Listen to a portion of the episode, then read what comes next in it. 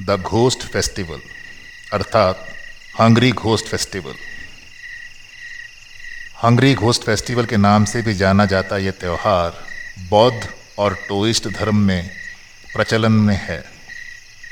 चीन के calendar, Loni solar calendar के अनुसार घोस्ट फेस्टिवल का आयोजन सातवें महीने में पंद्रहवीं, दक्षिणी चीन में चौदहवीं रात को होता है। इस महीने को घोष्ट महीने के रूप में भी जाना जाता है। माना जाता है कि इस दिन नरक के दरवाजे खुलते हैं और पूर्वजों की आत्माएँ पृथ्वी पर भोजन करने और जिन्होंने उनके साथ गलत किया है, उनसे बदला लेने आती हैं। इस फेस्टिवल के आयोजन का मकसद आत्माओं को शांत करना है। माना जाता है कि इन आत्माओं को स्वर्ग में जाने से रोक दिया गया था।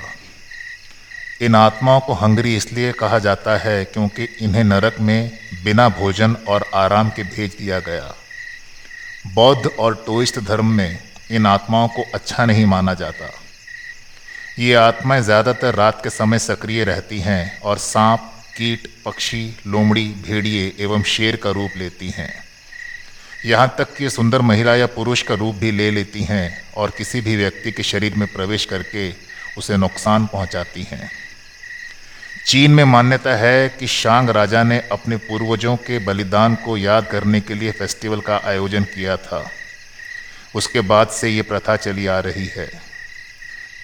इस दौरान विभिन्न रंगारंग प्रस्तुतियों का आयोजन किया जाता है और सभी लोगों को इसमें भाग लेने का न्योता भेजा जाता है।